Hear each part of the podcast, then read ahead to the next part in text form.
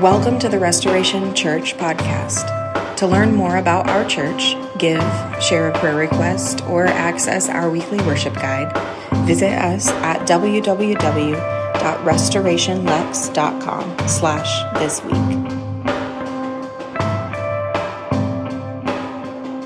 Good morning, everyone. I'm really excited to begin this summer sermon series this morning. Uh, had the chance with Justin and Michael. We sat down a few weeks ago over some great tacos um, and planned this summer sermon series out. And so I'm really excited to be able to be the one to, to start it this morning. So, what we're going to do, we are going to walk through Romans chapter 8 this summer. You know, I love that this church that we, we use the lectionary and we bounce around. I love that. But it's also really nice sometimes to just pause so we're going to pause in one area um, throughout the summer and ask some important questions like Who am I? What is the truth about who I am as a believer?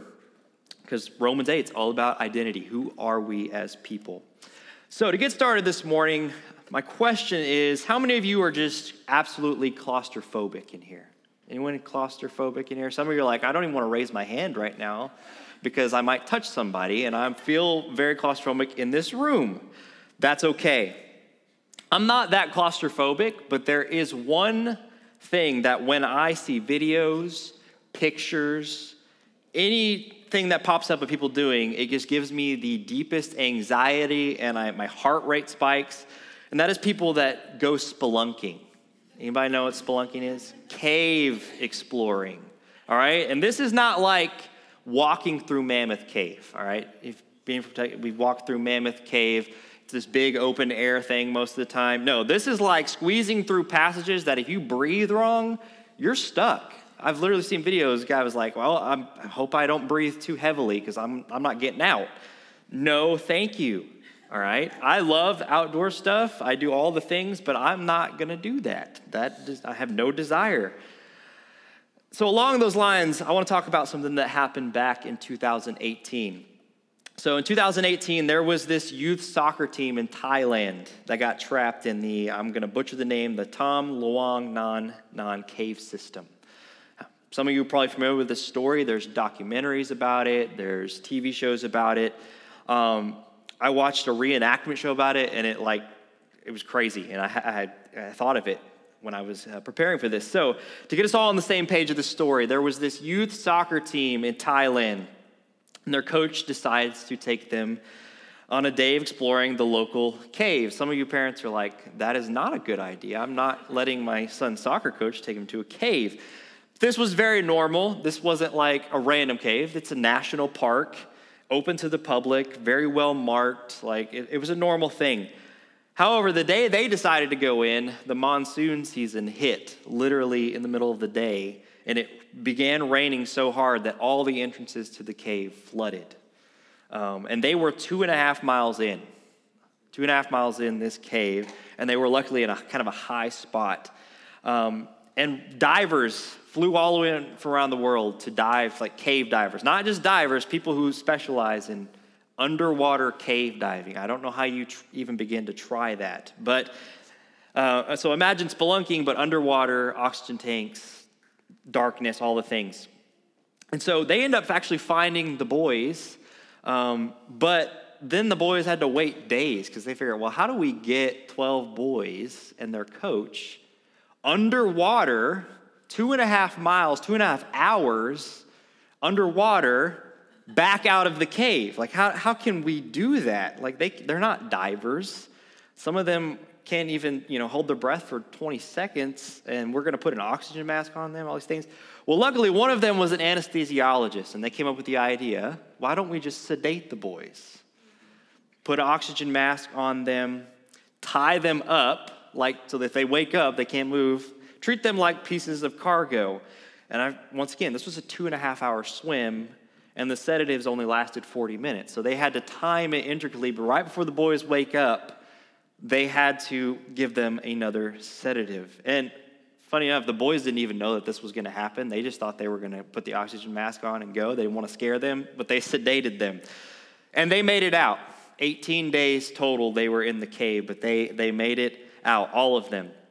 Now, why this story? Well, Paul in Romans, as we start today in the first four verses of Romans, Paul talks about freedom. And what we're going to talk about is what it means to be free in Christ. And when I think about this story, I see a lot of comparison to way that we live our lives and this, this idea of freedom in Christ. It's easy to sit here and, and look at the future knowing that one day Christ is going to return. Great. But yet we still live in the present as if we're, we're trapped. So sometimes we approach Christianity as if we're simply waiting in the dark for the future day that Jesus is going to return to set us free. Those divers arrived, they sparked hope in those boys that they would be set free, but yet they still had to wait in the dark for days for them to come back and set them free. And in the same way, we have a lot of hope and a lot of faith that Christ will return, that there's going to be great freedom in the future but we simply treat the present as a waiting space. But what if I told you that's not what the gospel says? And that following Jesus is much more than simply waiting around for the future, all right? What if I told you many of us are living the lie that we're trapped when we've already been set free? So here's the truth we're going to understand in Romans this morning to keep your, your mind on as well is that freedom in Christ is not just a future hope, but a current reality. I want to say it again. Freedom in Christ is not just a future hope, but a current reality. The truth that is present with us today is that we are free right now. So we got to ask some important questions, though, about that. What are we exactly free from? What have we been set free to do and set free for? What does it mean to live free? So let's look at Romans 8, 1 through 4 to get us started this morning. I'm going to read the passage. Romans 8, 1 through 4 says, Therefore, there is now no condemnation for those who are in Christ Jesus. Because through Christ Jesus, the law of the Spirit who gives life has set you free from the law of sin and death. For what the law was powerless to do because it was weakened by the flesh, God did by sending his own Son in the likeness of sinful flesh to be a sin offering. And so he condemned sin in the flesh in order that the righteous requirement of the law might be fully met in us, who do not live according to the flesh, but according to the Spirit. Now, before we can even begin to talk about Romans 8, the summer, and these first four verses, we need to stop and kind of take a, a look at what Paul's been doing in the whole book. And to do that, let, us back up to chapter 7 a little bit. Because it can be re, really easy to just isolate sections and, and not realize that Paul has a plan. He's not just throwing random things on a page like some of my papers I've written in my life. He, he has a structure, he has a plan. So in chapter 7, Paul is talking a lot about the Old Testament law. That sounds intimidating, I know. The Old Testament law, that part we just skip over. And what he says is that the Old Testament law had a purpose it was to make us aware of our sin. In Romans 7 7, he says, I would not have known what sin was had it not been for the law. Like it was to point out the standards that God had set for his people, standards of holiness. But unfortunately, it also meant that human beings could never fully live up to the law. He mentions the idea that we've become prisoners to the law of sin, which means by the law's standards, we're guilty. We deserve condemnation, we deserve death. But then he concludes the chapter 7 to say, through Christ's death, we've been released from the law and bound to Christ through the Spirit. So that's a quick rundown of chapter 7. When we get to chapter 8, Paul now begins to talk further about what it means to be released from the law and bound to Christ. And he begins by saying, I'm going to read it again. Therefore, therefore, because we've been released from the law, all these things, we now have no condemnation for those who are in, the, are in Christ Jesus, because through Christ Jesus, the law of the Spirit, who gives life, has set you free from the law of sin and death. So, Paul is putting everything together to say that Christ has released us from this law we could not live up to. And because we are now bound to him, there is now no condemnation for you and for I. We have been set free. So that's the answer to one of our questions this morning. What are we set free from? Condemnation. And that's kind of a, a fancy biblical word. Uh, so let's explore that a little bit. The word condemnation is a legal word, um, carrying the kind of the, the sense of being guilty. If you're condemned, you are guilty. Meaning that when Paul says we've been set free, he is really meaning we are free from guilt. We're free from the penalties of sin. We're free from death, not just in the future, all right? He's not talk, proclaiming something that's just something we're waiting for, but now in the present, we're free from guilt, we're free from death, we're free from the ultimate power of sin.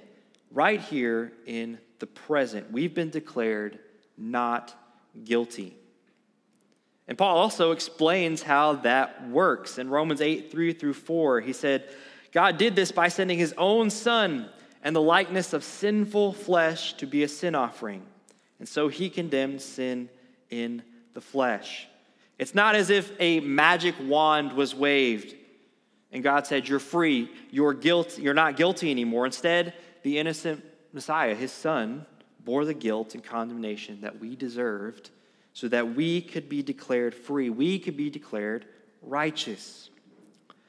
I recently um, watched a TV show that became a really good example for this, and it's a show entitled uh, Your Honor. And it's along the same lines of talking about condemnation as like a legal word. It's, it's a law and courtroom show. I love shows like that. But the basic premise of the story is that a, a, there's this New Orleans judge's son that is involved in a hit and run. And he's the person responsible, and he, he, he's the person responsible for basically this kid's death. And he reveals to his father what happened. And as a judge, his father sets out to help him. And eventually, he ends up in a position where the judge, his father, the judge, takes the fall for his son. Now, there's some key parts of the show that, if we probably mentioned, might break down the illustration a little bit, so I'm not going to go there. But the basic premise really does apply here is that though we are the guilty party, though we deserve death, God, the ultimate judge, judge of all things, chooses to take the fall. God took death upon himself for us. Not that we deserve such a thing. I mean, he's the judge, he's the righteous one. Not that we earn such a thing. We're the sinners, we're the broken, we're the guilty. Yet in his grace and love, the Father chooses to suffer for us so that we could be free. Now, there's still one question. We understand how this works. We're, we're, set free. Great. We understand what we're set free from. We're no longer guilty. But what does it actually mean to live free today? What does freedom actually look like? I have a few things I want to share with that. First, to be free in Christ, we have to actually believe we are free. Actually believe. There's a difference between knowing something and believing something. All right? Knowing that Christ has proclaimed you to be free and believing that reality are two very different things. There are plenty of things I know that people say are true, but I'm still kind of skeptical about.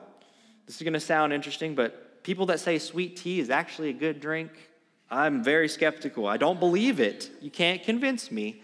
Um, but the truth is, I could tell you all day, every single day, you are free. Christ has proclaimed you to be free. You are no longer guilty. You are no longer condemned.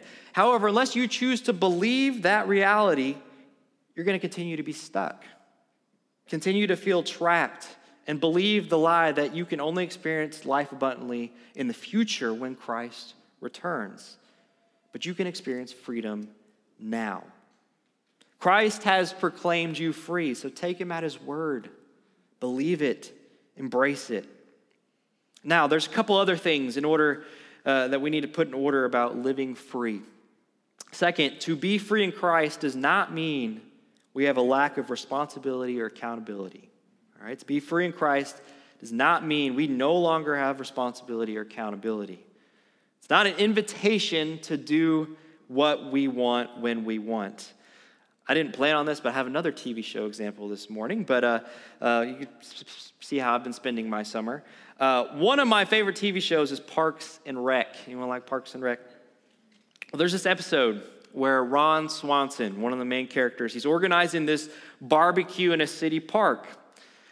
Well, he has some interesting plans for this barbecue, like the live slaughter of the pig that is going to be used for the barbecue. I don't think I want to go to a barbecue that, that he would not have lived up to the Old Testament law, would not have.